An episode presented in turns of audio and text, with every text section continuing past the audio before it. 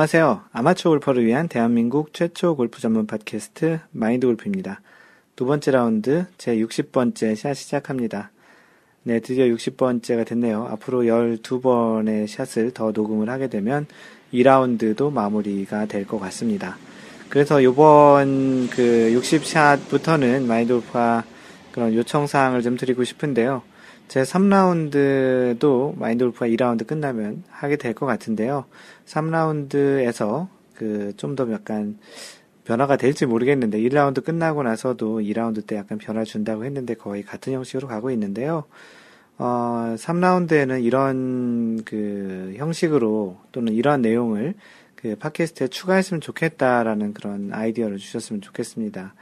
뭐 마인드 골프가 생각하고 있는 것 중에는 그 한 주간에 있었던 그런 기사 같은 것들을 골프 관련한 기사를 조금 좀 흥미 있는 것들을 좀 위주로 모아서 기사 그런 브리핑 같은 코너를 하나 만들려고 하는데 그런 것도 괜찮을 것 같고요. 뭐 여러분들이 생각하는 이런 코너가 하나 있었으면 좋겠다라는 것이 있으면 어 이제 60샷 오늘부터 다음 72샷 그 2라운드 72샷까지 계속 그런 그 홍보 같은 것들을 계속 해 드릴 텐데 언제든지 마인드 골프에게 어떤 형태로든 그 페이스북, 트위터, 뭐 카페, 뭐 이메일 다양한 형태로 마인드 골프에게 그런 아이디어를 주시면 되게 꽤 고맙겠습니다. 네, 지난 한 주 동안 그 즐거운 골프 생활을 또 하셨는지 모르겠습니다. 이제 그 본격적인 그 시즌이 돼서 많이들 라운드를 다니시고 있는데요. 마인드 골프도 이 캘리포니아 5월 원래를 지난주, 지난주 토요일 네, 했습니다. 지난주 토요일에 했고요. 참석자는 마인드 골프까지 총 8명 참석을 하셨고, 참석해주신 분들 8명이니까, 그, 많지 않아서, 그 호명을 해드리면, 헛장님, 로로님, 그 스윙어님, 스윙레이디님, 조나단님, 어깨 곰 두 마리님, 그리고 영태님, 이렇게 마인드 골프 포함해서 8명이 참석을 했고요. 총 두 팀으로 예, 라운드를 했습니다. 네, 이 중에 이제 커플 또는 부부가 이제 세 팀이었고요. 그 영태님과 마인드골프만 독신으로 가서 이렇게 쳤는데, 뭐, 커플 부부님께서 오늘 영태님과 마인드골프가 오늘은 부부냐고 그렇게 이제 농담도 했습니다. 잘 라운드도 끝냈고, 저녁도 맛있게 먹었고, 조만간 이제 6월달, 그 6월 원래에도 조만간 진행을 할 예정입니다. 그날 원래 참석했던 그 단체 사진하고 그 다녀왔던 골프장 사진을 올려놓았으니까 카페에 가보시면 그 마인드 골프가 찍어놓은 사진 그리고 그날 참석했던 사람들이 누구누구였는지 가끔 아이디가 어떻게 생겼는지 궁금하실 수도 있잖아요. 그래서 카페에 계신 분들은 그 사진을 보시면 아실 것 같고요. 혹시 아직 카페에 가입 안 하신 분들은 카페 가입하셔서 그 사진을 한번 보시는 것도 괜찮을 것 같습니다. 네, 지난주에 있었던 골프 업계 소식을 전해드리겠습니다.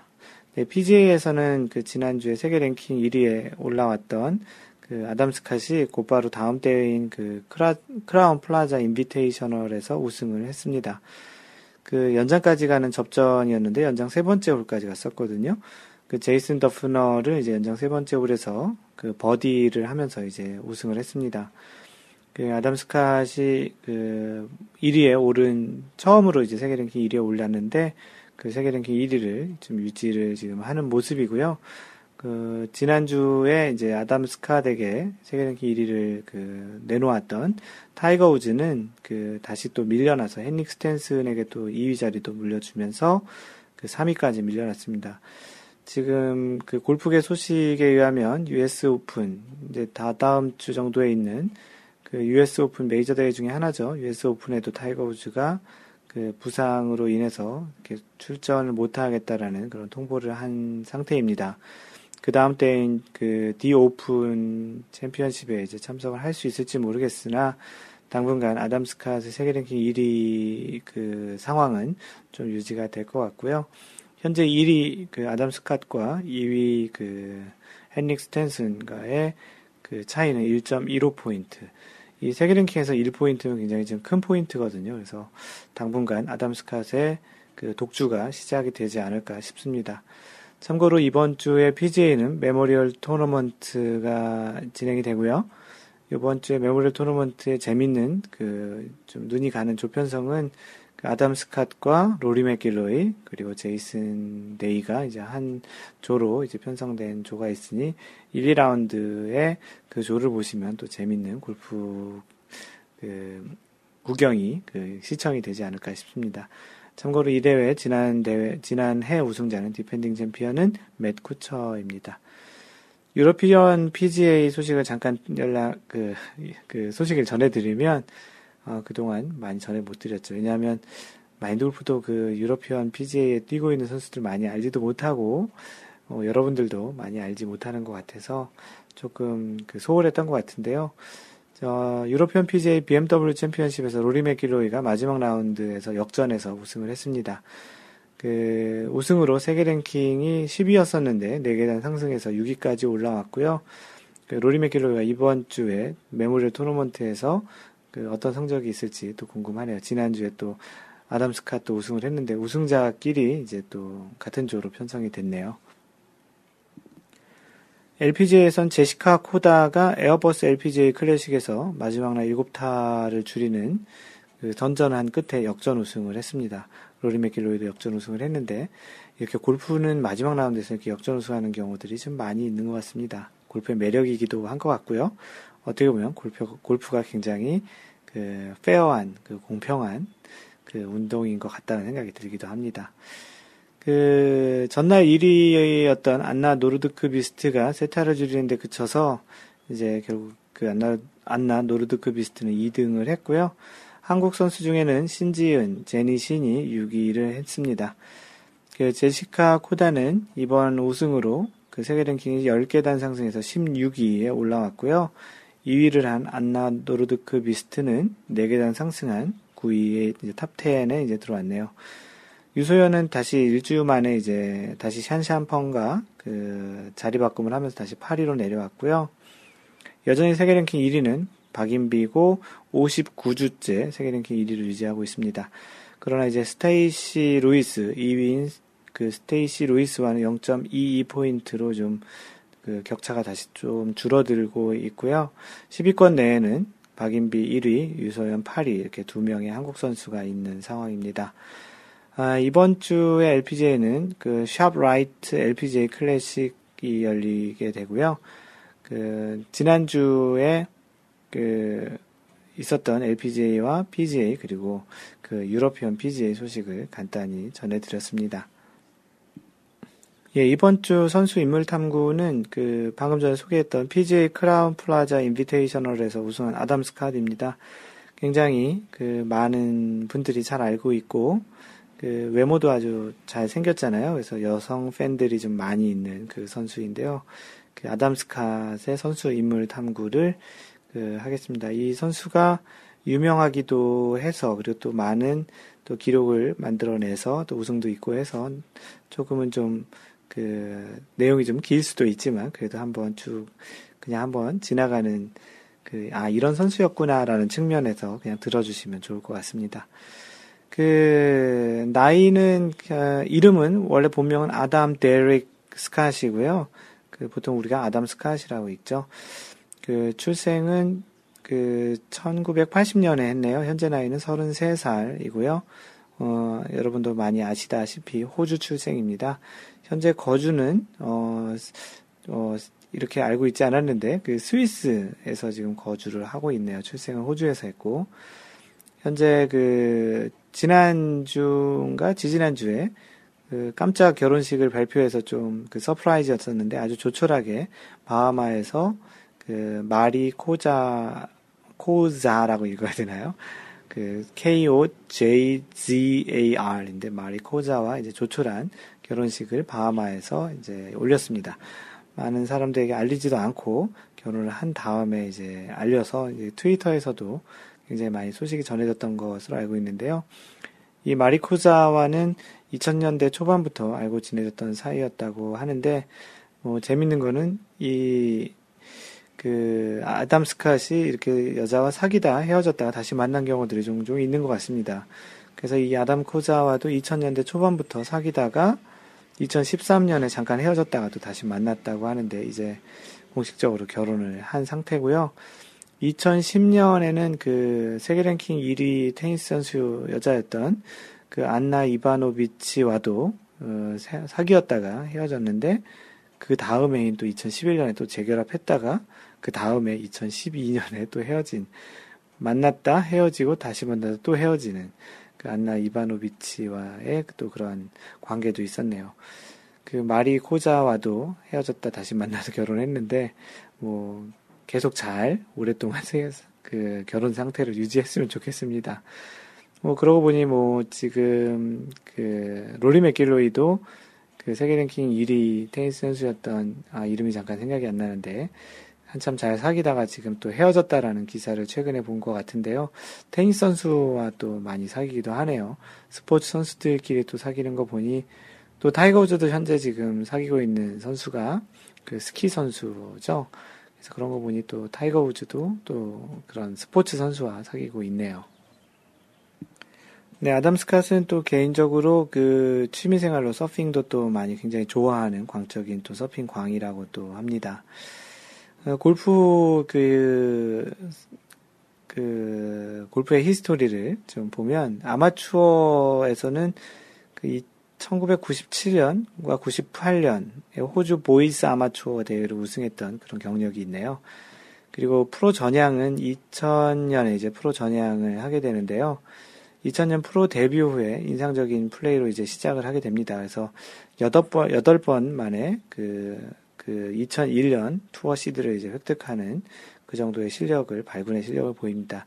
이 당시에는 이제 European PGA 투어를 이제 처음 시작을 하게 됐죠.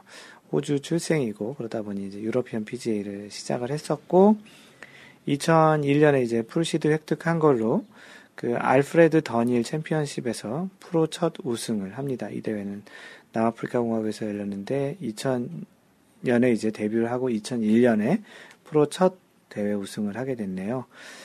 그 다음에 2002년에 스코티시 PGA 챔피언십에서 마지막 라운드 63타를 이렇게 굉장히 몰아치면서 2위와 무려 10타 차로 이제 우승을 하고 이 대회 우승으로 마스터즈 출전권까지 이제 획득을 하고 마스터즈에서는 공동 9위까지 하는 굉장히 좋은 성적을 냅니다. 2003년에는 이제 도이치뱅크 챔피언십에서 우승을 또 하게 됐고요.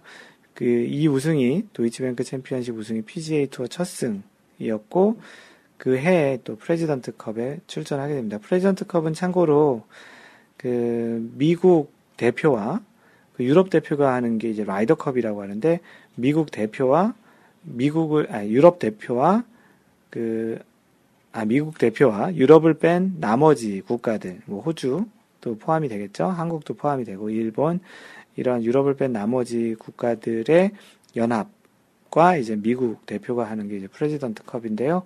그 라이더컵과는 겹치지 않게 2년에 한 번씩 대회를 하는데 그 대회도 처음 출전을 2003년에 하게 됩니다. 2004년엔 더 플레이어스 챔피언십 이제 제 5회 메이저라고 하는 그 대회에서 우승을 하는데 이 우승이 최연소 더 플레이어스 챔피언십의 우승자라고 합니다. 당시 나이 23살이었는데 참 대단하네요. 2005년에는 니산 오픈 우승을 하는데 계속 해마다 최소 1승씩을 하는 모습을 보여주고 있네요. 이, 이 니산 오픈은 비로 인해서 그 4라운드 경기가 이제 36홀 그 두, 두 라운드 경기로 이제 축소가 됐고, 이 대회 우승으로 세계 랭킹 top 10에 처음으로 그 진입을 하게 됩니다. 그리고 나서 이때 top 10 진입한 이후로 220주 동안 top 10 안에 유지하는 그런 좋은 성적을 계속 유지하게 되네요. 그리고 2006년에는 이제 유로피언 PGA 보다는 이제 PGA 투어를 좀 더 더 많이 출전해서 이제 PGA 투어에 좀 더 집중하는 그런 모습을 보이는데요. 그 2006년엔 상금 랭킹 3위로 마무리를 하게 됩니다. 2007년에는 이제 마스터즈 바로 앞 대회가 보통 쉘 휴스턴 오픈을 하게 되는데요. 그 대회에서 우승을 하고 페덱스컵 10위로 이제 마무리하게 됩니다. 페덱스, 페덱스컵은 페덱스컵 플레이오프라고 해서 PGA 대회 그 일반 투어 대회의 포인트 합산을 가지고 125명이 플레이오프를 하게 되는데요. 거의 돈잔치죠. 그래서 1등은 100억 원 정도의 이제 상금이 돌아가는데 그 페덱스컵 플레이오프에서 마지막에 이제 10위 정도를 하게 되는데 10위 정도만 해도 한 꽤 많은 어 10억 정도 될래나요? 그 정도는 줄 것 같은데 꽤 큰 금액이 아마 돌아갔을 겁니다. 그리고 2008년에는 좀 그 부상과 병으로 좀 많이 시달렸다고 하고요. 어, US 오픈에서 세계 랭킹 1위 그 타이거 우즈와 2위 그 필 미켈슨 그리고 당시 3위였던 아담 스캇이 같은 조로 이제 플레이를 하는 그 US 오픈 대회였었는데 마인드 골프도 이 대회는 기억이 납니다. 이 세 명이 좀 세계 랭킹 1, 2, 3위를 한 조로 묶어놔서 이게 당시 마인드 골프도 그 시청을 했던 기억이 나는데요. 이 대회에서 타이거 우즈가 우승을 했었죠. 필 미켈슨은 18위를 했고 아담 스캇은 39위를 했던 그 대회였습니다. 어, 2009년이 이제 그 지난 그 전년에 부상과 병 때문에 그런지 슬럼프였던 한 해였었고 세계 랭킹 50위 바깥에까지 이제 떨어지게 됩니다.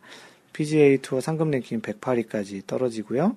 PGA 투어에서 고전하다가 연말 그 자신의 국가인 호주 오픈에 이제 첫 참가를 하게 되면서 이제 우승을 하면서 다시 재기의 발판을 삼는 2009년이 됩니다. 네, 그리고 2010년에는 곧바로 이제 그 다시 재기를 하면서 재기라기보다는 슬럼프에서 이제 빠져나오면서 발레로 텍사스 오픈에서 우승하면서 이 2010년에는 다시 페덱스컵 그 포인트로 27위로 마무리를 합니다. 그리고 2011년 드디어 이제 그 아담 스카이에서 굉장히 좀 기념적인 해인데요. 마스터즈에서 거의 우승할 뻔, 아, 이 다음에 아, 다음 해가 아니면 2013년에 우승을 했죠.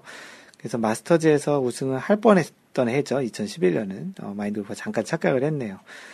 그래서 이제 2011년은 마스터즈에서 처음으로 이제 호주인으로서 처음 우승할 뻔했었는데 그때 좀 그 찰 슈와첼이라는 선수가 마지막 홀 모두 그 연속으로 버디를 하면서 이제 찰 슈와첼이 우승을 하게 됐었죠.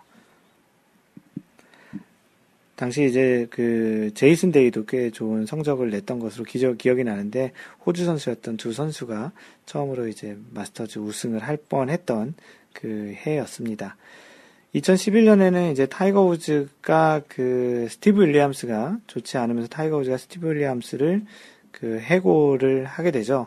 그래서 그 해고당한 스티브 윌리엄스는 그 아담 스캇의 캐디로 현재도 아담 스캇의 캐디죠.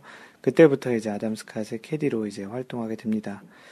그, 그리고 나서 이제 곧바로 WGC 브리치스톤 인비테이셔널에서 아담 스캇과 스티브 윌리엄스 캐디가 한 조로 이제 처음으로 이제 우승을 하게 됩니다.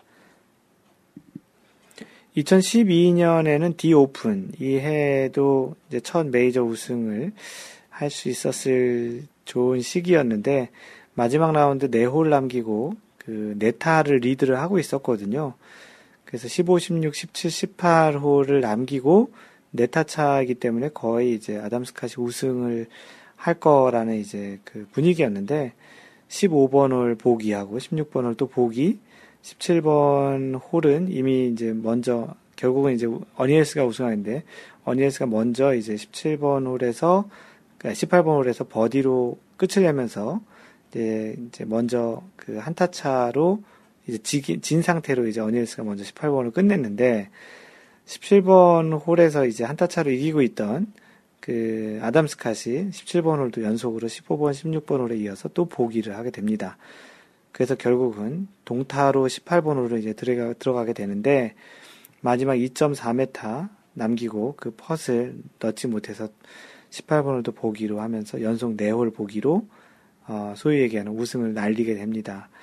그, 참, 그 대선수인데도 이렇게 네 홀 연속 보기, 그리고 마지막 홀 2.4m 정도 되면 그 충분히 넣을 수도 있는 홀인데 충분히 그 흐름 때문에인지 많은 압박감 속에서 끝내 넣지 못했고 그날 인터뷰에서 아담 스캇은 이런 얘기를 합니다.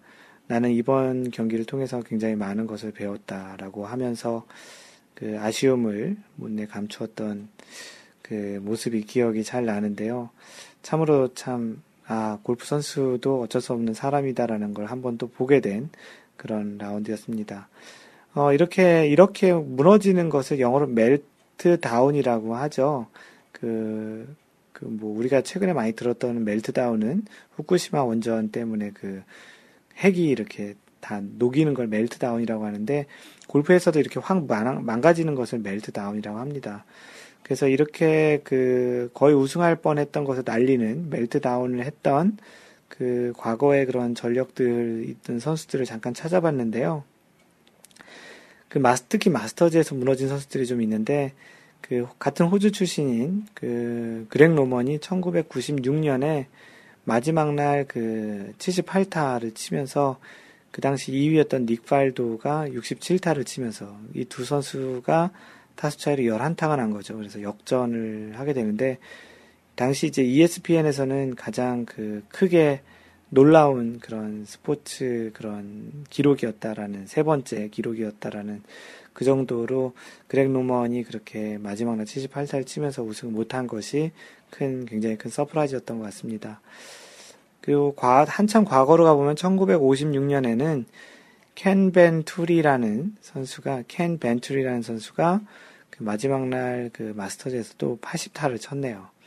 가장 최근에 있었던 거는 2011년에 로리 맥길로이가 3라운드까지 wire to wire로 1위로 달리다가 마지막 날 80타를 치면서 우승을 날렸던 그런 멜트다운이 있었는데 어, 골프에서 유독 많이 보이는 멜트다운인 것 같습니다. 어, 뭐 조금 이따 다시 이제 2013년 얘기를 할 텐데 2012년에 아담 스카시 그 우승을 날리면서 했던 나는 이번 경기에서 많은 것을 배웠다라는 그런 것이 이렇게 어떻게 영향을 주었는지 그 다음에 2013년에 마스터즈를 우승하게 됩니다.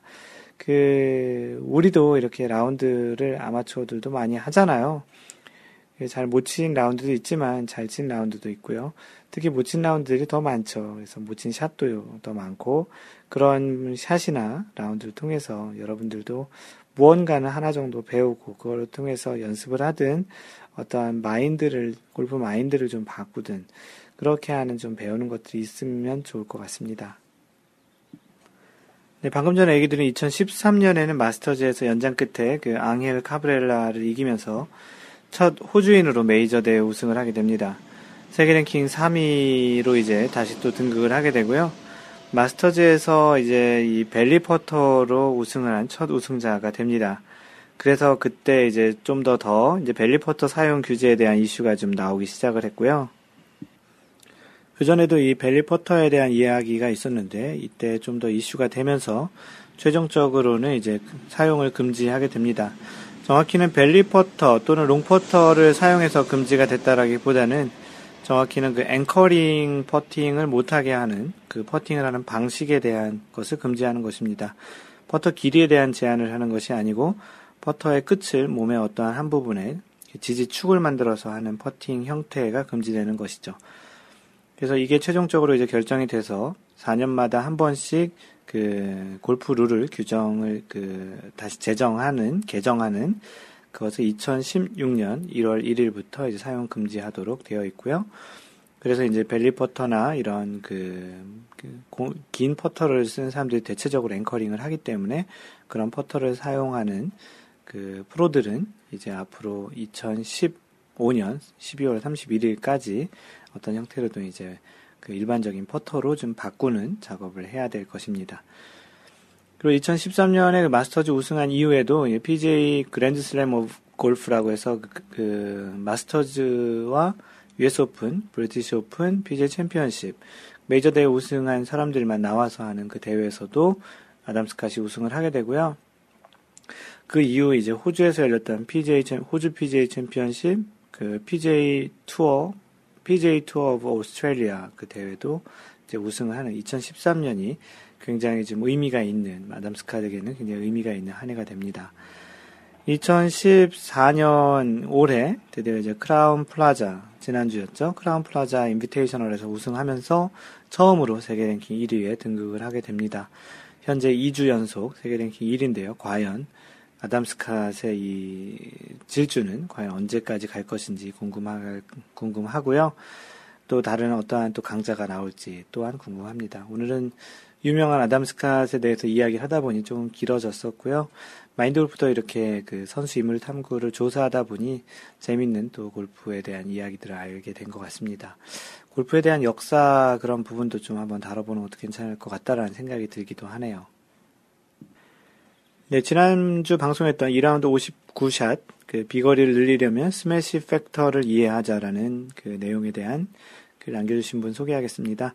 허짱님, 항상 꾸준하게 아마추어들을 위해 알기 쉽게 개념을 정리해 주셔서 감사합니다. 네, 이해가 잘 되셨다니 그 방송한 보람이 있고요. 어, 미진님께서 어렵다고 하셨네요. 허짱님은 이해하기 쉽다고 하셨는데, 뭐, 미진님은 다시 한번 들어보세요. 네, 땅 파는 박지님은 앗 언제 올라왔죠? 감사히 듣겠습니다. 라고 간단히 인사를 남겨주셨습니다.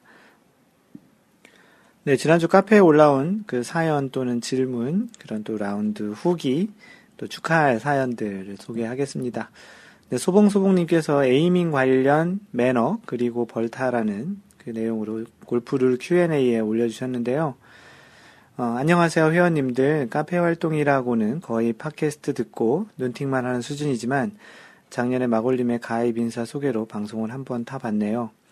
궁금한 사항이 있어서 글 올립니다. 필드에서 티샷을 제외한 second 혹은 어프로치에서 aiming을 준비할 때의 문제에 대해 여쭤봅니다. 실제 샷 하기 전에 공 앞, 그린을 향한, 그린 방향 쪽을 얘기하는 거죠.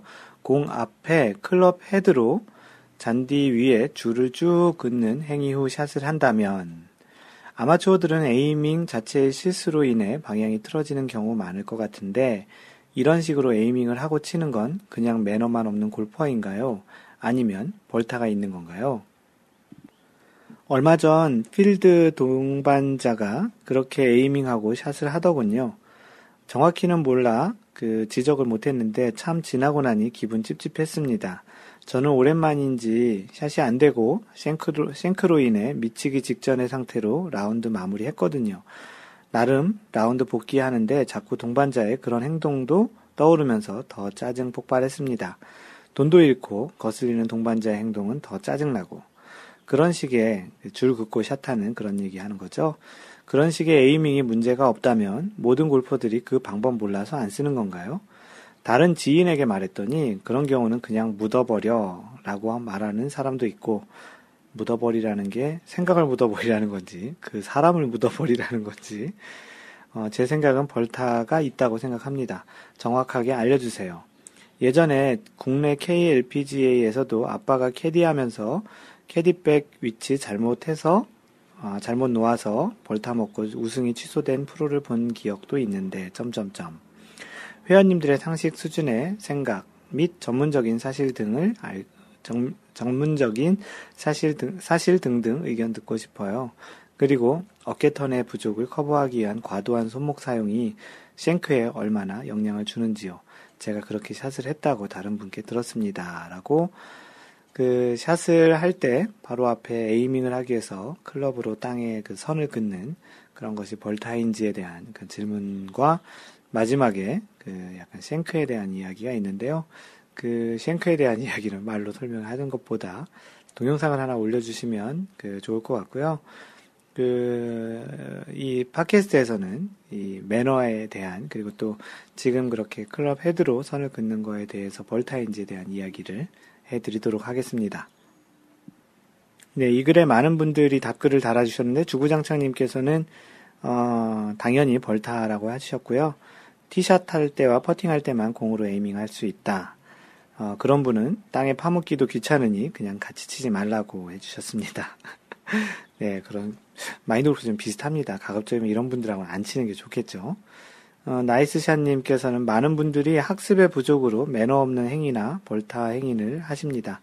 친한 분이시라면 조언해 주시고, 그래도 못 고치신다면 라운드를 안 하시는 게 좋답니다. 나이스샷님도 주구장님처럼 같이 안 하는 게 좋겠다라고 해주셨고, 어, 하얀바지님께서는 당연히 룰 위반입니다. 그리고 그런 것을 아무렇지 않게 생각하는 사람은 다른 곳에서도 환영받을 수 없습니다. 그러니 너그러이 대해 주시고요. 언제 기회가 되면 적절히 조언해 주시는 게 좋겠습니다. 라고 해주셨습니다. 그 벌타가 대체적으로 벌타라는 이야기가 많이 있죠. 네, 실제적으로 벌타 맞는 것 같습니다. 네, 마인드 그룹가 조금 이따 정리해 드리겠고요. 그 부하 직전님께서는 캐디백이나 클럽 등으로 에이밍 하시는 분도 계시던데 어, 이벌타 맞죠? 배꼽 나와서도 이벌타라고 해주셨습니다. 네, 여러분들이 얘기하신 대로 그 이벌타 맞습니다. 그, 그 첫 번째는 공을 집을 수 있는 티샷과 퍼팅에서 마크한 이후에 그, 그 공을 그 표시된 선이나 또는 원래 있던 그 지형 또는 지물을 이용해서 방향을 설정하는 것은 괜찮은데 나머지의 경우 그 티샷을 하고 난 다음 또는 퍼팅을 해서 마크를 하고 나서 공을 집을 수 있는 그 상황을 뺀 나머지에서는 에이밍에 도움을 줄 수 있는 그런 행동을 하는 것은 벌타가 맞습니다. 이 벌타 맞고요. 그리고 또 이렇게도 해석할 수 있는데요. 잔디 위에 줄을 긋는 행위 자체가 골프를 13조에 의가, 의거하여 공은 원래 있던 상태로 그대로 플레이해야 된다라는 그런 사실을 위반을 한 것입니다. 공이 있는 위치 주변에 그리고 또 주, 샷을 하는 그 주변의 공간을 어, 공간의 어떤 상황을 바꾸는 행위이기 때문에 공이 원래 있던 위치대로 플레이를 한 것이 아니게 된 거죠. 그래서 이제 그걸로 인해서도 이제 벌타로 해석이 될 수 있는 것이죠. 에이밍을 도울 수도 있는 차원도 되고 실제 그린 주변에 자신의 치는 환경을 개선했기 때문에 벌타이기도 합니다. 뭐 미지님께서는 또 이런 의견 주셨네요. 중간에 말씀하시기 전, 아 말씀하시기 그러실 때는 이런 방법도 한번 해보시라고 하시면서 첫 티샷 하시기 전에 또는 식사하실 때 캐디랑 인사하면서 담소 나눌 때 참 그거 알아? 어, 땅바닥에 줄 그으면 벌타래. 나 그래서 얼마 전에 그, 그것 때문에 왕창 뜯겼잖아. 벌타였는지 전혀 몰랐다가 요번에 확실하게 알게 됐어. 캐디님 맞죠? 라고 이렇게 그 넌지시 돌려서 이렇게 얘기를, 어, 하는 게 또 어떻겠냐라고 미진님이 또 이렇게 의견을 주셨는데, 뭐, 사실 이런 분들은 다른 사람의 말을 잘 안 듣는 경우들이 훨씬 좀 많이 있습니다.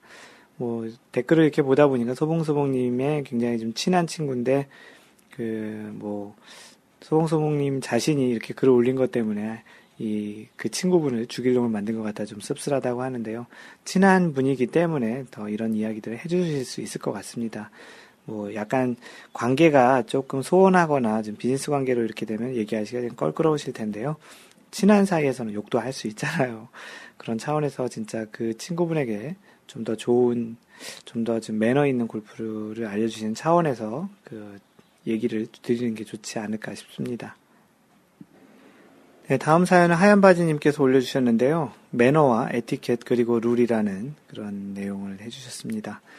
네, 매너, 에티켓, 룰. 이 에티켓, 골프의 그 룰, 룰북에 보면 섹션 1이 에티켓인데 에티켓에 이런 매너와 룰 모두 다 포함하고 있습니다. 사실 다 같은 맥락의 이야기고요. 하얀바지님이 그 느끼시고 계시는 그 이야기들을 좀 올려주셨습니다. 그 얘기를 이렇게 시작하는데요. 소봉소봉님 글을 보면서 생각해 보았습니다. 방금 전에 그 소봉소봉님의 글을 소개해 드렸잖아요. 그 공 앞에 클럽 헤드로 선을 긋고서 이렇게 치시는 분 때문에 그 골프를 좀 망가졌다라는 우리 그런 분 때문에 골프 치면서 별로 기분이 좋지 않았다라는 그 내용. 그리고 그게 이제 매너, 그리고 또 벌타하고도 관계가 있는 그런 행동이었다라는 그 이야기를 보고 하얀 바지님이 이제 생각하는 그런 골프의 매너와 에티켓 이야기를 올려주셨습니다. 골프의 에티켓과 매너 그리고 룰을 알아야 한다는 것이 얼마나 중요한가는 골퍼라면 당연히 알고 있다고 생각합니다. 하지만 왕왕 그렇지 못한 동반자 때문에 라운드를 망치거나 괜히 덜미까지 뜨거운 경우가 있습니다. 솔직히 저 또한 완벽하게 지킨다고 할 수 없기 때문에 항상 조심스럽게 라운드를 합니다. 그리고 최대한 제가 아는 범위 내에서 서로 공평하고 납득이 가도록 룰을 적용하고 동반자에게 꼭 동의를 구하는 것을 원칙으로 골프를 합니다. 네, 그렇죠. 우리가 꼭 다 BJ 프로와 같은 골프를 적용할 수는 없지만 되도록 많이 비슷하게 적용을 하고 공평하고 설득이 가는 정도 내에서 나름의 로컬룰을 만들어서 동반자와 동의를 구한다면 하면 괜찮겠죠. 소봉소봉님이 아까 겪었던 그분도 어, 그런 과정 또는 그러한 범위 내에서 했다면 그렇게 소봉소봉님이 신경이 쓰이지 않았을 것 같기도 하고요. 에티켓이나 매너도 그렇습니다. 친한 것과 그래서 개구지다 할지라도 경, 골프 경기와는 구분이 있어야 한다고 생각합니다. 골프 경기가 엄격하다고 해서 재미가 없다고 생각한다면 오히려 골프를 모르는 것입니다.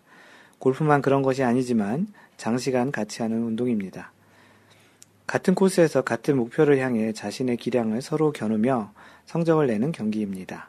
골프라는 운동 자체가 시간적으로도 길며 공간적으로도 너무 큰 경기장을 이용하기 때문에 룰에 적용에 있어서 충분히 시시비비가 있을 수 있습니다. 그리고 이런 연유로 매너와 에티켓이 더 필요한 것인지도 모르겠습니다.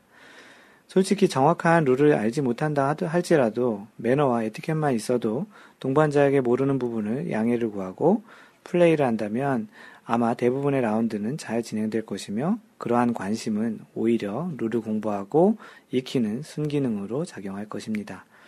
하지만 유감스럽게도 한국 골프 문화는 그렇게 매너와 에티켓을 가지고 있지 못한 것 같습니다. 이유는 단순히 골퍼와 골프 경기에만 국한될 수 없을 것입니다. 아, 아, 이러한 이유가 매너와 에티켓을 가지지 못한 것이 단순히 이제 골퍼와 그 골프 경기에만 국한될 수 없다라는 이야기고요. 누구나 이런 사회적인 문제에 대해선 모르지 않을 것입니다. 제가 지금 이런 것을 논하기는 어렵습니다. 그리고 논할 자격도 되지 않습니다. 단지 제가 말씀드리고 싶은 것은 아주 단순한 것입니다. 모든 사람이 세상을 다 다르게 생각하듯이 골프도 같을 수는 없을 것입니다. 그렇다고 비슷한 사람끼리만 어울린다는 것은 어려울 것 같습니다. 오히려 누구나가 다 같이 어울려야 합니다. 구력뿐 아니라 사회적 위, 사회적 위치, 연령, 성별, 이런 것들을 초월해서 다 어울려야 골프가 훌륭한 스포츠일 수 있습니다. 그리고 누구나 골프를 좋아할 수 있다고 생각합니다. 그러면 먼저 매너와 에티켓을 아는 골프 선배들로부터 이러한 것을 공유할 수 있도록 해야 할 것입니다. 솔직히 저도 구력이 몇 년 안 되는 비기너와는 라운드를 하지 않았습니다. 아마 저 같은 골퍼들이 많을 것입니다. 하지만 이제는 해야 한다고 생각합니다. 그래서 단 한 명이라도 더 골프를 바르게 이해하고 할 수 있도록 해야 한다고 생각합니다. 아주 사소한 실천이지만 매너와 에티켓 그리고 룰을 소중히 여기는 골프 문화를 만드는 방법이라고 생각합니다. 솔직히 골프 룰은 간단하지 않습니다. 그리고 개인에 따라서는 이해하는 것이 불가능할 수도 있습니다. 하지만 포기해서는 안 됩니다. 매너와 에티켓 그리고 룰을 알아야 골프의 언어를 아는 것과 같기 때문입니다. 단순히 룰은 경기 진행 같은 작은 의미가 아니라 골프를 격이 있는 스포츠로 발전시키는 덕목이라고 생각합니다.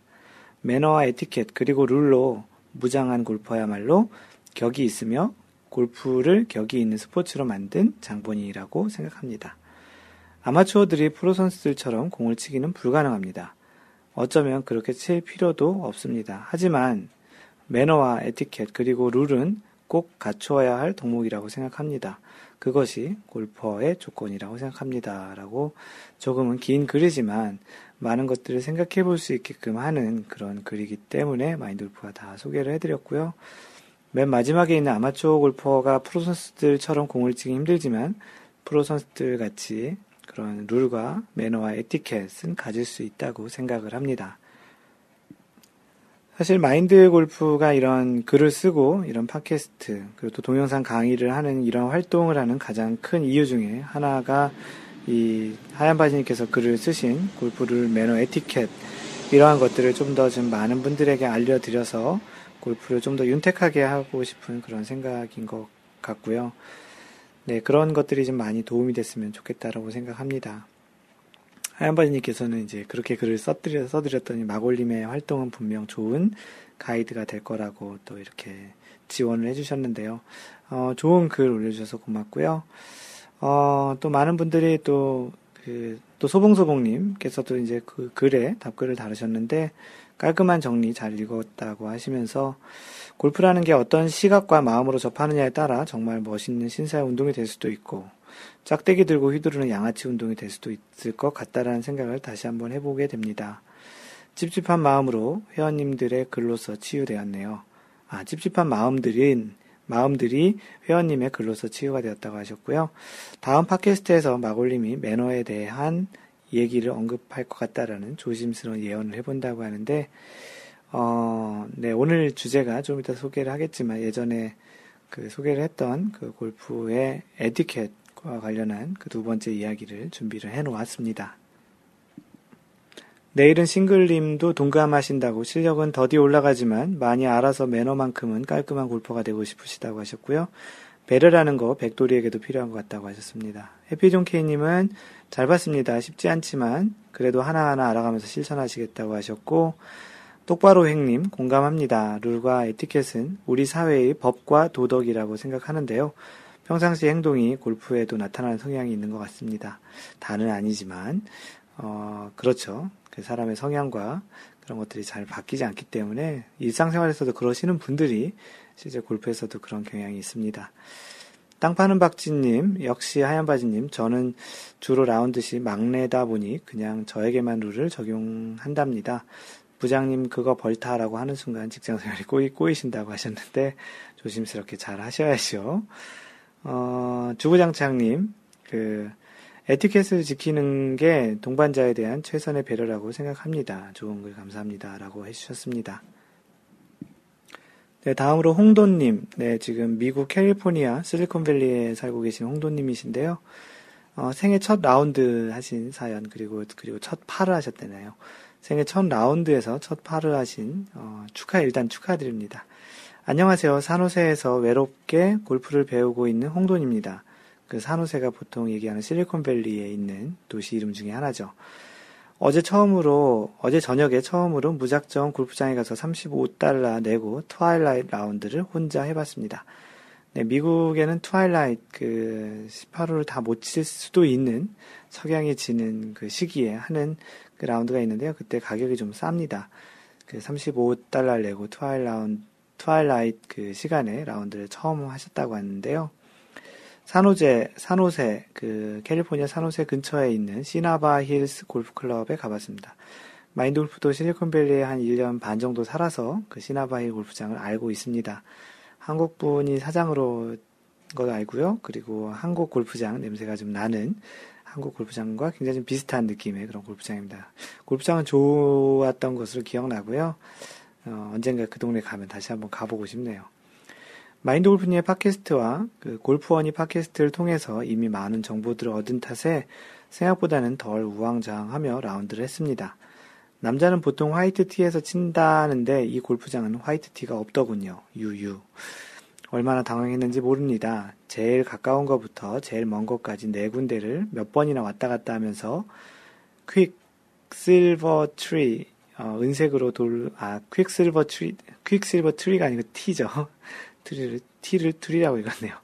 quicksilver 티를 찾아서 이제 그걸 결정해서 치셨다고 합니다. 은색으로 돌을 칠해놨다고 하는데 꼭 그 골프장이 블랙, 뭐 블루, 화이트, 옐로우, 레드 뭐 이렇게 있지 않고요. 어떤 데는 골드, 실버, 브론즈 뭐 이렇게도 되어 있습니다. 그 색깔별로 있는데 그 보통 어떤 색깔로 선택한다기보다는 기본적으로는 보통 화이트 티가 그 레귤러 티라고 얘기하는 티라고 하지만 그 전장에 따른 자기의 그러한 그 실력에 맞는 전장을 찾아서 티라 그 선택하는 방법도 있는데 뭐 처음 가셨으니까 잘 몰라서 화이트 티만 찾으셨던 것 같은데 잘 찾아 치신 것 같습니다. 앞에도 뒤에도 아무도 없었기 때문에 정말 다른 사람은 신경 쓰지 않고 골프를 즐길 수 있었습니다. 카트는 이렇게 모는 거구나. 에서 나중에는 페어웨이에서 난폭 운전 놀이도 할 정도로 여유가 생기더군요. 그 미국은 그 페어웨이 가운데로도 그 카트를 몰고 다니는데요. 그 홍도님 그 난폭 운전을 안 하시는 게 좋습니다. 뭐 가끔 그 어떤 사람들은 드리프트 같은 것도 막 하고 그러는데요.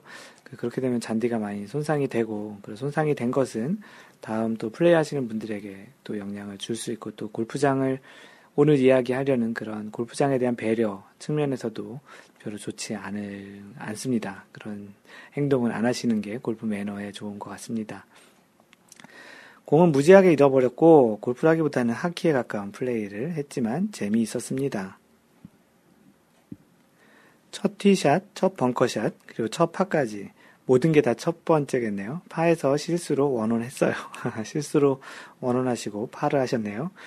오후 6시 50분 시작 그, 아, 여섯, 오후 6시 50분, 그, 시작을 하셨다고 했는데, 어, twilight를 오후 6시 50분에 하셨네요. 굉장히 빨리. 그리고 8시 30분에 종료. 그래서 1시간 40분 만에 나인홀을 돌았다고 하셨네요. 어, 다음엔 더 빨리 할 수 있을 듯 합니다. 어두워져서 나인홀 밖에 못 돌았고요. 6시 50분에 가서 나인홀 치신 거면 잘 치셨네요. 77타. 그래서 전반 9홀에 플러스 41타를 어, 치셔서 어마어마한 타수를 기록했지만 골프라는 것에 조금은 다가간 것 같습니다. 또 가고 싶은데 어떡하죠? 9홀밖에 못 돌았기 때문에 몇 타를 쳤다고 기록하긴 애매하지만 그냥 곱하기 2를 해서 적어도 5타는 더 쳤다고 하면 160타 정도를 치지 않았을까 싶네요.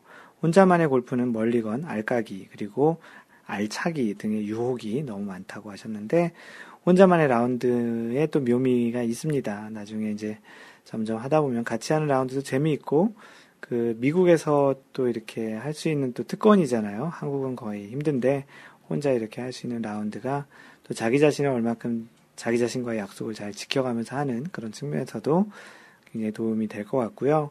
한국에 계신 분들에게는 이러한 그렇게 저녁 6시 50분에 가서 라인, 나인홀을 칠 수 있는 그런 환경 또한 부럽게 보이실 수 있을 것 같은데, 첫 라운드 축하드리고요. 그, 홍도님, 마인드 골프의 그, 캘리포니아 월례 한번 참석하시고 싶다고 하셨는데, 그, 비행기 타고 내려오시면, 마인드 골프가 그 차로 데리러 나갈 테니 언제든지 오시기 바랍니다. 마인드 골프가 그 글에 써 있는 대로 welcome to the world of golf입니다. 골프에 오신 것을 환영하고요. 그 첫 160타 라베 치셨다고 똑바로 행님께서 축하하신다고 올려주셨네요. 네, 다음으로 광교지기님 오랜만에 또 글을 올려주셨는데 그 이 글을 지금 소개하려는 글 바로 전에 골프가 정말 어렵다라는 또 다른 글을 올려주셨는데요. 골프가 어렵다고 하시면서 이제 조금 한 며칠 있다가 다시 올려주신 글, 이 글을 소개하겠습니다. 어, 제목은 골프를 잘 치려면이라는 그런 제목인데요. 어, 이 카페에서 골프를 잘 치시는 분은 마골님이시고요. 언더파도 치고 대부분 싱글을 칩니다. 그리고 하얀 바지님께서도 싱글 골퍼. 이분들이 왜 나보다 골프를 잘 칠까 연구해 본 결과를 공개한다고 하셨습니다. 조금은 장난스러운 그런 연구 결과인데요. 한번 좀 소개를 해보죠. 연습으로 잘 친다고 생각하고 지난 3년 6개월 동안 손바닥에 살이 박히, 아, 굳은 살이 박히도록 연습을 했습니다. 안 됩니다. 이거는 답이 아닙니다. 어, 이렇게 쓰였는데, 어, 우선 마골림 분석, 어, 두, 마골림, 그러니까 저와 그 하얀 바지님을 나름의 분석을 하셨다고 하시면서 마골림 분석, 어, 이 내용들은 마인드 골프의 팟캐스트나 글을 계속 읽어보신 분들은 무슨 얘기하는지 알겠는데, 마인드 골프가 다양한 형태로 그 중간중간에 글이나 그 팟캐스트에 소개한 내용들을 이렇게 잘 모아서 이렇게 써주신 건데요. 소시적에 탁구 좀 했고, 인천 짠다마 300 정도 치는 운동신경을 가지고 골프를 잘 친다고 설명하기엔 좀 뭔가 부족하지요. 그 마골님이 골프를 배운 초기에 한반도가 태풍으로 산이 무너질 정도일 때 태풍이 오는 그날 골프를 치러 갔었다고 합니다. 예, 맞고요. 그 천룡 CC에 갔었고 산사태가 일어난 그 골프장에서 골프를 쳤습니다. 본인은 인정 안 하지만 그날 골프 치면서 무너진 산 속에서 아마도 그 사진을 올려주셨는데 사진과 같은 산삼을 한 뿌리 챙겨서 드신 것 같습니다.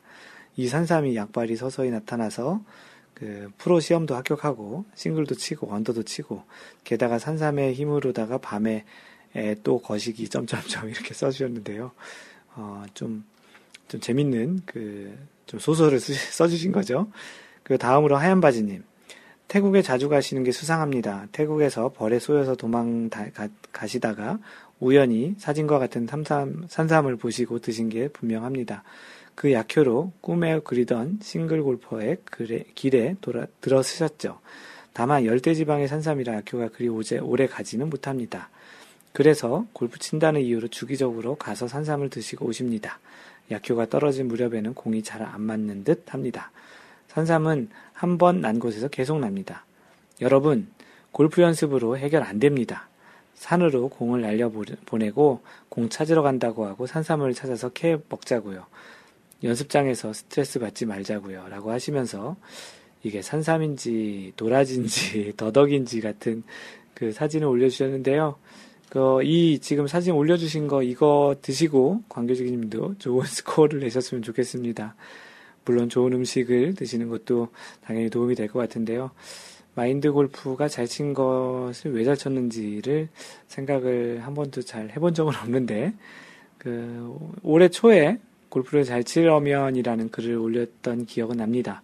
그 글을 한번 다시 읽어보시기를 권고드리고요. 뭐 참 재밌는 그리고 또 마인드 골프가 농담 삼아 거기 써놓은 대로 어떻게 하셨는지 참 궁금하기도 합니다. 네, 오랜만에 오셔서 재밌는 글 올려주셔서 고맙습니다. 네, 그리고 라운드에서 라베하고 골프 다녀온 후기 그런 것들을 간단히 소개하겠습니다. 올레바이크님 그 역시 땡땡이 라운드로 그 라베 란딩이란 말 쓰는데 마인드 골프가 개인적으로 라운딩은 몰라도 란딩 이런 말은 조금 싫어하거든요. 란딩 그 실제 라운딩도 없는 말인데 그걸 더 줄여서 란딩이라는 쓰는 거는 좀 별로 좋아하지 않는데 가급적이면 안 쓰시는 게 좋을 것 같습니다. 그 역시 땡땡이 라운드로 라베 하셨다고 올레바이크님이 올려주셨습니다. 처음으로 골프라는 운동을 시작한 후 팔자를 그려봤습니다. 전반 45타, 후반 43타, 총 88타를 치셨네요. 음, 업데이트 해달라고 해서 마인드 골프가 그 필드 라베 leaderboard에 업데이트 해드렸고요. 그 88타 숫자도 참 좋죠. 팔자를 두 개나 그렸으니까 그 드라이버 안정감이 스코어의 만족으로 나타난 것 같아요. 버디는 없었지만 scramble로 만회했습니다. 어, 더 마인드 골프 할게요. 라고 글을 남겨주셨습니다. 네, 올레바이크님 라베 축하합니다. 예, 해피존 K님, 그, 지난번에 제주도에 가서 81홀 라운드를 하고 오셨는데 그 후기를 간단히 올려주셨습니다. 제주도 골프 여행 후기 올립니다. 그동안 바쁘고 몸도 피곤해서 10시 조금 지나서 잠을 자느라 후기를 이제야 올리신다고 하셨는데, 어, 첫 번째 날에는 그 제주 타미우스 CC에서 그 라운드 했는데, 그 백돌이로 돌아가서 카드도 보지 못했다고 하셨고요. 두 번째 날은 그 제주 캐슬렉스에서 라운드를 36홀을 하셨고, 어, 이날은 또 이제 90타대를 쳤네요. 95타, 97타. 그래서 바람이 좀 심하게 불었다고 하고 그 맞바람이 더 많았다고 하셨다고 하는데요. 거리 손실도 좀 많이 보셨다고 합니다. 그 체력적으로도 휴가 전 허리 부상의 그런 느낌이 좀 왔다고 하는데 그래도 첫째 날 100타, 두 번째 날 90타 때 마인돌프가 그래서 마지막 날 180타 때 치고 오라고 했는데 아닌 게 아니라 세 번째 그 마지막 날 제주 레이크힐스 골프장에서 그 9타를 기록을 했습니다. 27홀을 치셨는데 첫 나인홀은 보통이었는데 나머지 18홀이 좋은 결계, 결, 결과가 나와서 나머지 18홀 기준으로 89타를 치셨다고 하셨습니다. 그 마인드 골프님 저에게 이제 그 스코어 리드, 업데이트, 업데이트 해달라고 해서 마인드 골프가 leaderboard 업데이트 해드렸고요. 그 진짜 말 그대로 100타 때, 90타 때, 80타 때를 한 번씩 이렇게 치면서 기분 좋게 거꾸로 80, 90, 100 이렇게 치고 오셨으면 기분이 별로 좋지 않았겠죠. 토요일 오후에는 제주도 한라산 기슭에 있는 사려니 숲속길을 걸으면서 힐링을 했습니다. 특히 두 동생과 조카가 같이 있어서 더욱더 즐겁고 보람된 휴가였습니다. 그 좋은 사람들과 그리고 또 가족들과 그 좋은 골프장에서 즐거운 그 라운드, 그리고 끝나고 나서 맛있는 식사도 당연히 했겠죠. 올려주신 사진도 잘 보았고요.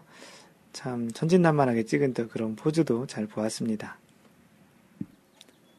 네, 다음은 부하직전님께서 스크린 라벨을 갱신하셨다고 올려주셨는데요. 안녕하세요. 부하직전입니다. 강촌 CC인 줄 알았는데 남촌 CC였군요. 네, 이번 주, 아, 이번 달, 5월 달 마인드 골프 스크린 골프 대전은 지금 남촌 컨트리 클럽 남촌 CC를 하고 있는데 그것을 강촌 CC로 알고 가서 치셨다고 하네요. 이런 밥팅이라고 했으면 글을 올려주셨는데 어, 일부러 그러신 건지 참 재밌습니다. 그래서 강촌 CC에서 78타 그 6오버를 치셨고요. 마인드 골프가 업데이트를 해 놓았습니다. 어쨌든 라베는 갱신했어요. 히히히.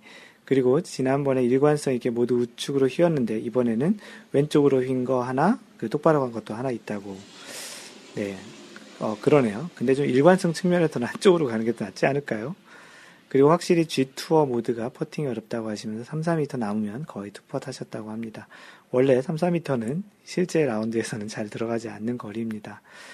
네, 그, 남촌, 아, 강촌 CC 라운드 하신 그 라베 그 축하드리고요. 뭐 다음 달 6월 달에는 강촌 CC를 한번 해볼까요? 그럴 때는 또 남촌 CC 가서 치실래나 모르겠네요.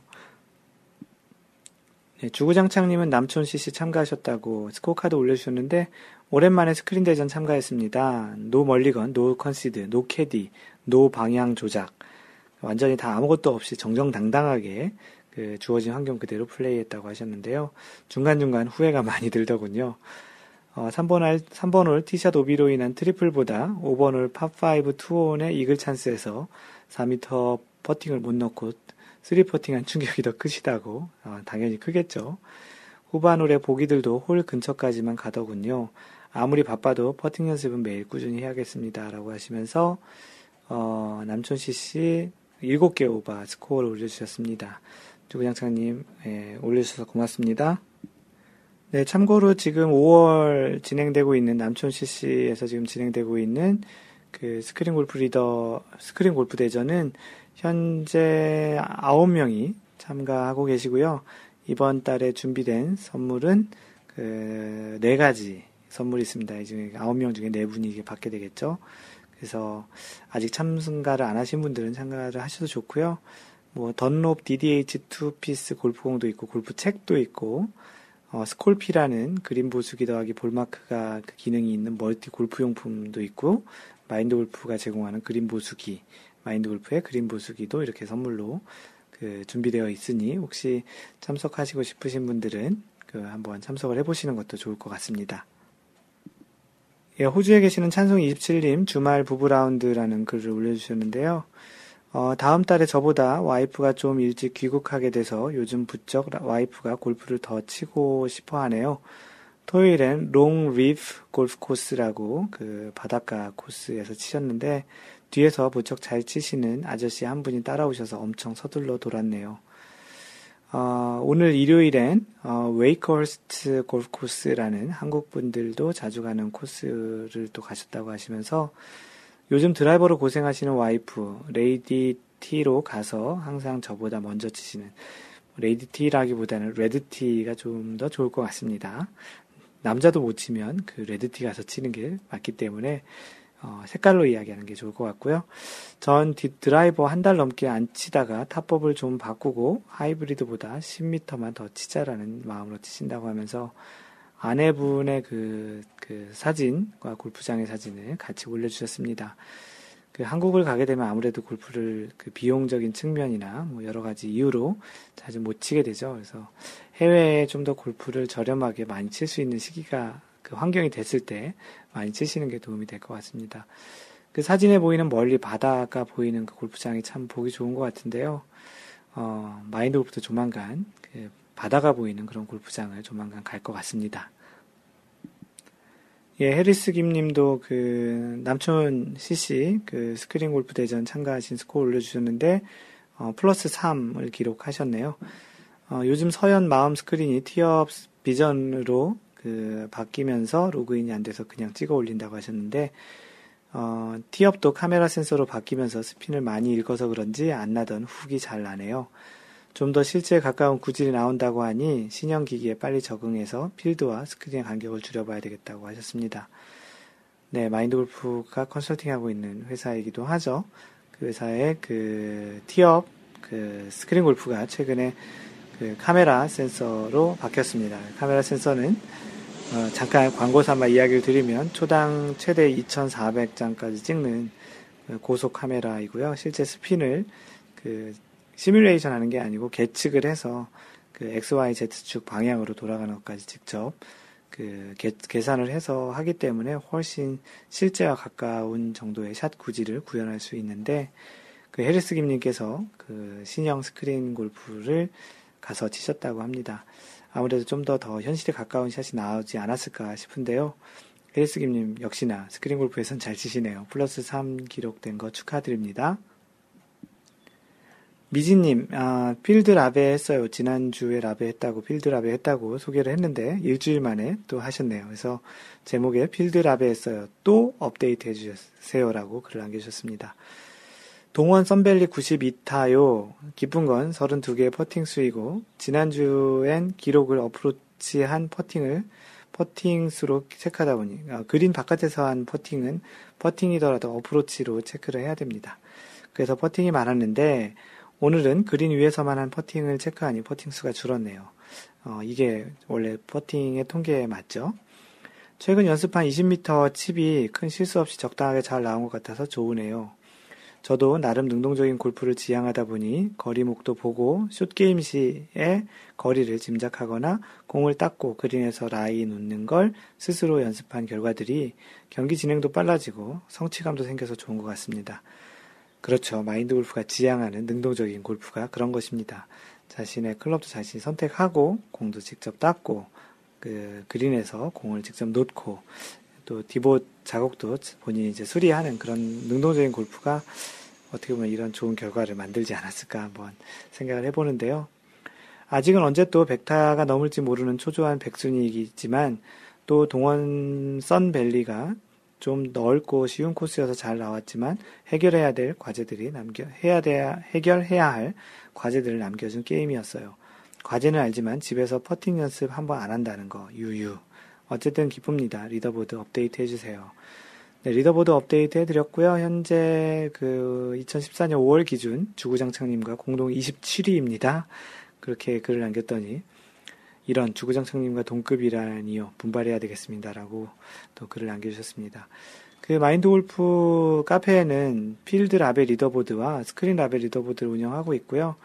어떻게 보면 그 라베, 라베 리더보드가 뭐 대단한 건 아니고 자신에게 어떠한 좀 그런 그 골프를 좀 더 기록을 갱신하고자 하게 만드는 약간의 motivation을 주고자 그렇게 했고요. 자신이 카페 회원님들과 성적이 대략 어느 정도의 분포인지를 참고 삼아 보게 해드리는 그런 차원에서 그 리더보드를 운영하고 있으니까 본인의 스코어가 아직 등록 안 되신 분들은 올려주시면 마인드 골프가 등록을 해서 보여드리도록 하겠습니다.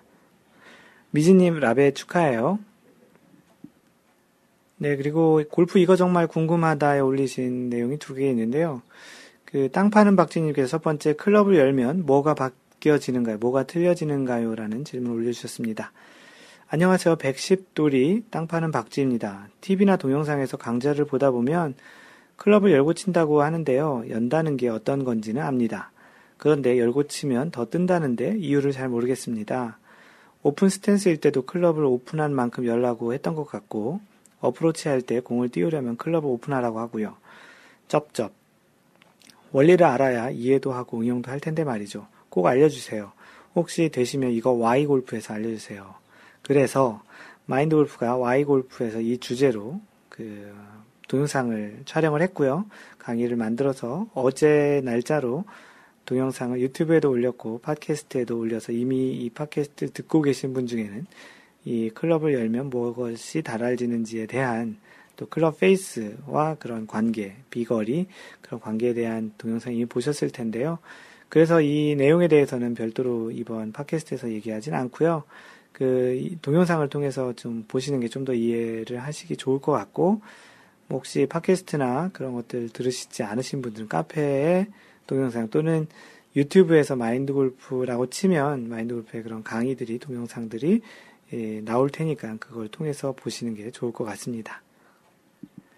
그리고 이 그 동영상에 대한 그 리뷰나 질문들이 또 추가적으로 올라온 것들이 있는데요. 그거는 다음번 Y골프 다섯 번째 샷에서 그 소개를 하고 또 거기에서 또 궁금증을 다시 설명으로 그 해드릴 예정이니까 다음번 Y골프 다섯 번째 샷에서 그런 궁금증은 또 한번 들어보시는 게 좋겠습니다. 그리고 이런 그 강의를 이렇게 말로 듣는 거 말고 좀 설명이 좀 필요하거나 이해가 잘 안 되시는 것들 Y골프로 그 요청을 해주세요. 그럼 마인드 골프가 그 Y골프에서 좀 더 자세하게 또 그림도 그리고 글로 쓰기 때문에 칠판에 쓰면서 하기 때문에 좀 더 이해를 좀 더 쉽게 해드릴 수 있지 않을까 싶고요. 많이 요청해 주세요. 그래야 마인드 골프가 또 소재로서 좀 더 풍성하게 가지고 있다가 하나씩 골라서 또 해결을 해드리도록 아, 할 예정이니까 많은 그 참여 부탁드립니다. 예, 오늘 그 사연 질문 중에 이제 마지막인데요. 그 마우이 형님, OB 티에서 드라이버로 쳐도 되나요? 라는 질문입니다. 정확히는 OB 티에서 티를 꼽고 드라이버로 쳐도 되나요? 라는 것이죠. 어, 전에 라운드 하던 중에 친구놈이 오비를 내고 OB 티로 가던 중에 롱홀이니 아, 이 롱홀이라는 말도 사실은 골프의 용어에는 없죠. 파5홀 이 롱, 롱홀이라고 얘기하는데 일본에서 쓴 말입니다. 예, 정식 명칭은 그냥 파5 홀입니다. 어, 파5 홀이니 OB 티에서 드라이버로 쳐도 되나 하더라고요. 그래서 속으로 드라이버로 치기 힘들 텐데, 왜냐하면 이 마우 형님이 생각한 거는 OB 티에서 드라이버로 공을 그냥 땅에 놓고 친다라는 걸 생각하셨기 때문에 드라이버로 치기 힘들 텐데, 이렇게 생각하신 거죠. 드라이버가 꼭 티박스에서만 치라는 법은 없으니 쳐도 되겠지라고 했습니다. 가끔 선수들 중에서도 좀 절박한 상황, 또 어떻게 거리를 꼭 보내야 되는 상황엔 드라이버로 그 페어웨이에서 치는 경우도 있습니다. 그랬더니 OBT에서 T를 꽂고 치더군요. 순간, 어, 이건 아닌데, 아닌 것 같은데 하는 생각은 들었는데 막상 할 말은 없더라고요. 우리나라 경기 진행상 OBT를 만들어 플레이하는 것으로 알고 있으니 당연히 골프를해도 내용이 없을 거라 생각되고 OBT에서 샷을 하기 전까지는 인플레이 상황이 아니니 T에 올려놓고 쳐도 되겠다 싶기도 하고 한편으론 비록 벌타 먹고 세 번째 샷이 OBT까지 왔다고 하더라도 적지 않은 거리를 인정해 준 건데 거기서 T에 꽂고 드라이버로 이건 아닌 것 같은데 하는 생각도 들고 이거 궁금합니다. 나중에 친구에게 이야기해 줄 좋은 설명 부탁드립니다. 라고 골프 이거 정말 궁금하다. 정말 궁금하셔서 올려주셨는데요. 그, 하얀 바지님께서 먼저 그 글을 올려주셨는데, 마인드 골프도 이제 똑같은 생각을 하고 있습니다. 하얀 바지님께서 올려주신 글을 소개하면, 보통 OBT라고 부르는 것 때문에 이러한 오해나 해석이 나오는 것 같습니다. T, OBT라는 거죠. 그냥 드롭존으로 인식하는 것이 맞는 것 같습니다. 해저드 T도 드롭존으로 인식하는 것이 맞습니다. 동남아와 일본에서 골프를 쳐도 드롭존이라고 부르고 그렇게 플레이하는 것 같습니다. 그러니 좋은 곳에서 드롭하시고 플레이하는 것이 맞는 것 같습니다. 티를 꽂고 플레이하는 것은 공평하지도 않고 매너에도 어긋나는 것 같습니다. 만약 우기시면 공만 못 치는 것이 아니라 매너나 에티켓도 부족한 것이라 생각됩니다. 오늘 유독 매너나 에티켓 이야기들이 참 많이 나오죠. 이것도 매너나 에티켓에 굉장히 큰 위배되는 것 같은데요. 예전에 마인드 골프에게 이 똑같은 질문을 하셨던 경우가 있었습니다. 그래서 마인드 골프가 예전에 써놨던 글 중에 방송도 아마 했던 것 같은데요. 오비 지역 지정과 OBT에 대한 생각을 그 글로 썼던 것이 있는데 그 마우 형님께서 얘기하신 대로 그 인플레이 상태가 아니라고 그 생각하실 수는 없죠. 왜냐하면 이미 원래 그 티박스에서 티샷을 쳤고 여기서 세 번째, 네 번째 샷이죠. 네 번째 샷을 치는 거기 때문에 이것은 이미 인플레이 상태입니다. 인플레이 상태가 아니라는 것은 아직 샷이 카운트가 하나 또안된 그 홀의 상태를 얘기하는 것이기 때문에 이미 이 상태는 샷이 카운트가 된 상태이기 때문에 인플레이 상태로 봐야 되는 거죠. 그렇기 때문에 인플레이 상태에서 티를 꽂고 치는 것은 당연히 말이 안 되기 때문입니다. 그래서 하얀바니님께서 얘기한 대로 이러한 곳은 그 드롭존이라고 이렇게 보시고 그 플레이하는 게 맞습니다. 티를 꼽는 것은 당연히 안 되고요. 만약에 드라이버로 치시고 싶다면 드롭을 하고 땅에 놓은 상태에서 이제 플레이를 하면 되겠죠. 이렇게 이제 그 설명을 해드리면 될 것 같고요. 마오 형님께서 뭐 시원한 설명 감사하다고 하시면서 다음에 친구놈에게 티 꽂고 공은 드롭해서 티 위에 올려봐. 티를 꽂고 그 위에다가 공 떨어뜨려서 올려보라고 그렇게 얘기하시면 공도 못 치고 에티켓도 부족한 놈아라고 이렇게 얘기해 주겠다고 하셨는데 어, 하여튼 뭐 예절에도 어긋나고 실제 룰에도 어긋나는 그런 행위입니다. 혹시 이 팟캐스트를 듣고 계신 분 중에 그렇게 하고 계신 분들이 있다면 가급적이면 그렇게 플레이하지 않았으면 좋겠다라는 권고의 말씀입니다. 네, 잠시 그 간단하게 그 마인드 골프에 전하는 말씀을 드리겠습니다. 오늘은 그 앞에 뭐 선수 소개도 좀 길었고 내용도 좀 길어서 그랬는지 벌써 녹음한 시간이 한 시간을 넘어가고 있는데요. 그 전하는 말씀 뭐 간단히 전해드리면 마인드 골프가 직접 운영하는 골프 품격 반올림 마인드 골프 샵이 있죠. 마인드 골프 샵닷컴인데요. 어, 이번 주에는 퓨마 골프 골프화를 그 공동 구매를 할 진행을 할 거고요. 그리고 그 마인드 골프가 이미 카페와 블로그 그런 곳에 올렸는데 그 마인드 골프의 로고가 들어간 그 블레이드형 퍼터 헤드 커버를 제작을 했습니다. 네 가지 타입의 디자인을 예, 했고요. 뭐 많은 분들이 디자인 이쁘다고 그 얘기해 주셔서 되게 고맙고요. 구매해 주신 이미 이미 구매해 주신 분들 대단히 고맙습니다. 마인드 골프의 로고가 들어간 퍼터 헤드 커버에 관심 있으신 분들은 마인드골프샵.com 또는 카페 또는 블로그에 오셔서 그 봐주시고요. 뭐, 뭐 직접 쓰지 않더라도 기념으로 이렇게 갖고 계시는 것도 괜찮을 것 같고요. 퍼터헤드 커버도 이렇게 여러 개 가지고서 이렇게, 돌아가면서 이렇게 패션처럼 갈아 끼시는 것도 괜찮습니다.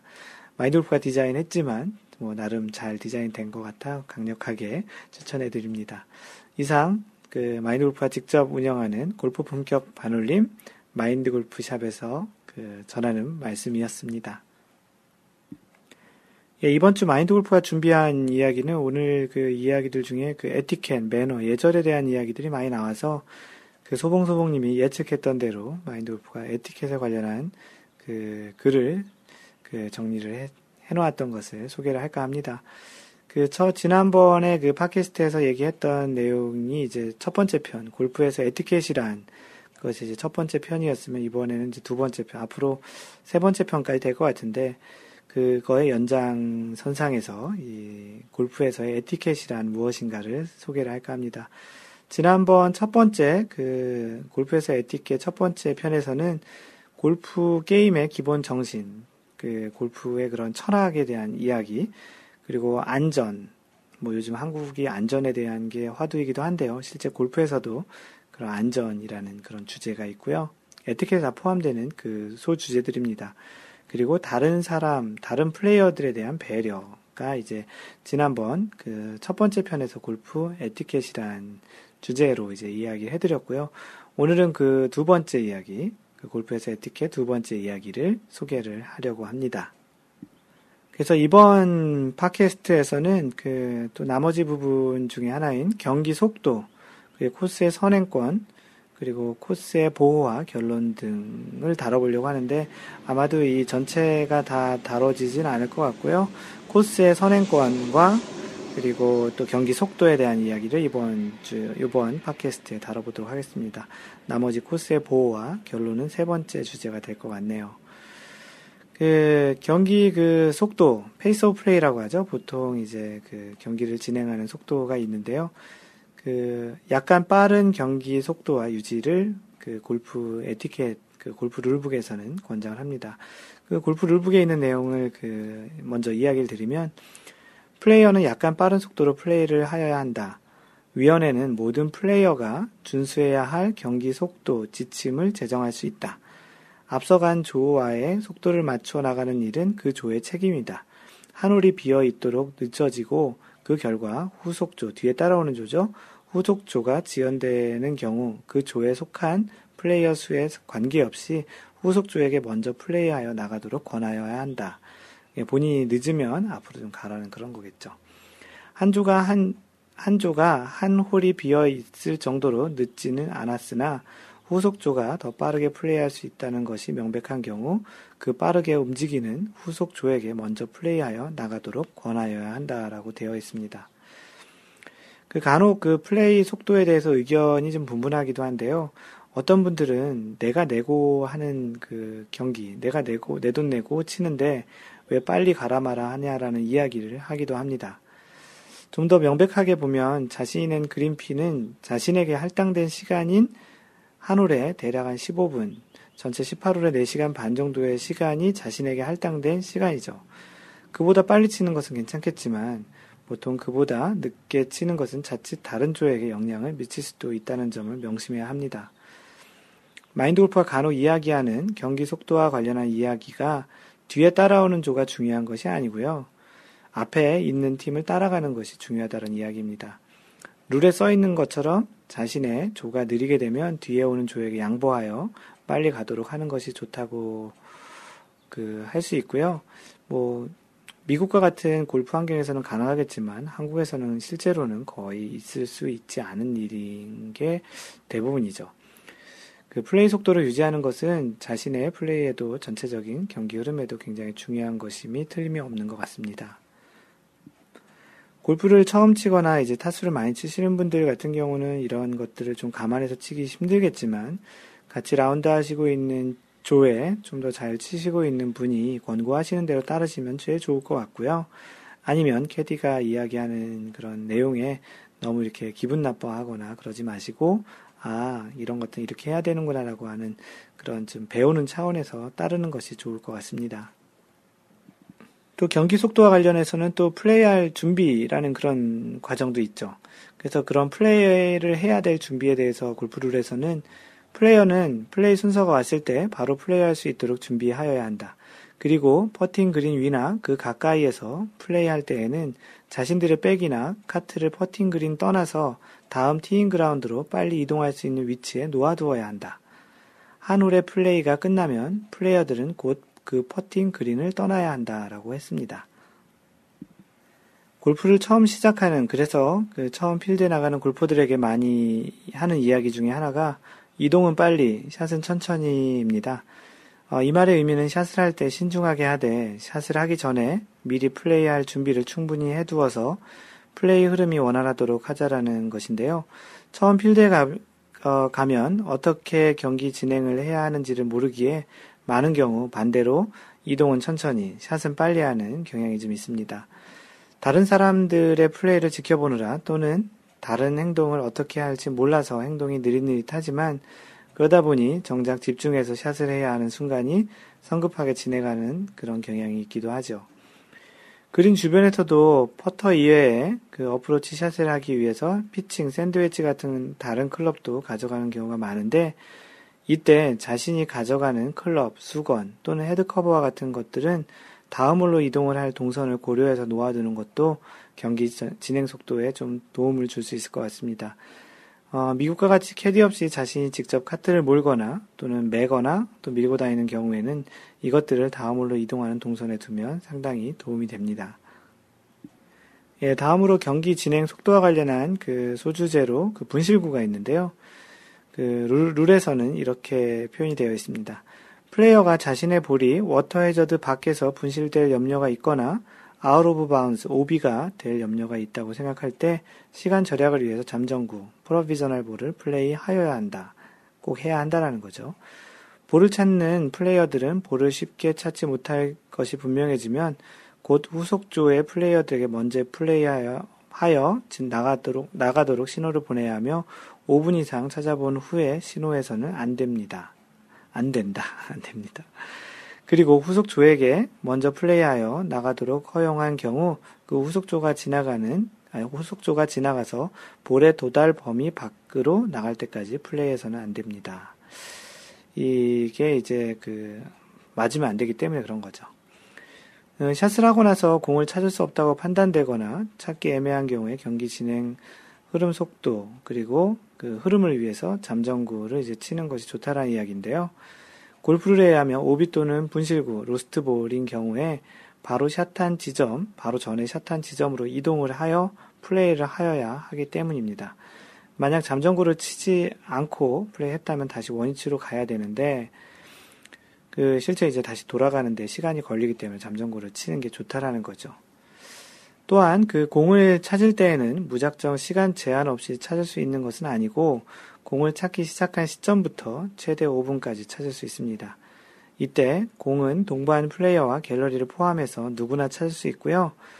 어, 재밌는 것은 고, 자신의 공을 다른 사람이 찾는 것을 방해해서는 안 됩니다. 때로는 찾지 않는 게 더 도움이 될 수 있다라는 그런 특수 상황이기 때문이죠. 특히 아마추어 골프에서는 경기 진행 속도가 중요하니까 5분까지 허용되는 경우도 많지 않으니까요. 어느 정도 찾다가 뒷팀이 밀리는 정도라면 잠정구 또는 벌타 후 잠정구를 미리 치는 게 더 좋았겠죠. 잠정구를 쳐놓은 걸로 플레이 한다든지 아니면 그 주변에서 벌타 후 이제 새로운 공으로 플레이하는 것도 전체적인 경기 진행 속도에 도움이 됩니다. 그래서 경기 진행 속도를 지키기 위한 그런 에티켓 예전에는 빠른 그 경기 진행 속도를 유지하고 플레이할 준비를 미리 하고 분실구 같은 경우는 방금 전에 소개한 대로 그렇게 진행하는 것이 좋다라는 이야기입니다. 예, 마인드 골프가 이 골프 에티켓, 그, 섹션 1에 있는 에티켓에 있는 내용, 룰을 그냥 있는 대로 다 읽어드린 이유는 실제 볼 일도 거의 없으실 거고, 참고로 이런 내용이 골프 룰북에 적혀, 적혀 있고, 에티켓, 골프에서는 이런 것을 에티켓이라고 생각한다라는 것을 한 번 정도는 들어보는 게 좋을 것 같아서 직접 있는 내용을 다 그대로 읽어 드리는 것이고요. 그 오늘 이야기하려는 에티켓의 마지막 그 코스의 선행권, 영어로는 priority on the course라고 써 있는데요. 그 코스에서 선행권도 이제 골프의 그런 예절에 들어간다라는 그, 그 이야기를 전해드리겠습니다. 골프 룰북에 있는 내용을 인용하면 위원회가 따로 결정한 경우를 제외하고 코스의 선행권은 조의 플레이 속도에 의해서 결정된다. 18홀 라운드를 플레이하는 조는 18홀 라운드보다 더 짧은 라운드를 플레이하는 조를 통과하여 먼저 나아갈 권리가 인정된다. 그때 조라는 용어는, 용어에는 혼자 플레이하는 경우도 포함된다라는 겁니다. 18홀보다 짧게, 뭐 예를 들어서 9홀, 보통 9홀 단위로 많이 하죠. 9홀 플레이하는 사람이 있다면 18홀을 치는 사람이 우선권을 갖는다라는 이야기입니다. 실제 골프에서 치다 보면 이런 일이 생기는 일은 특히 한국 같은 경우는 거의 없겠죠. 하지만 미국 같은 경우는 종종 있기도 한데요. 실제 또 이런 상황이 생길 일도 그렇게 많지는 않은 것 같습니다. 하지만 어, 참고 삼아 알아두시는 게 좋을 것 같고요.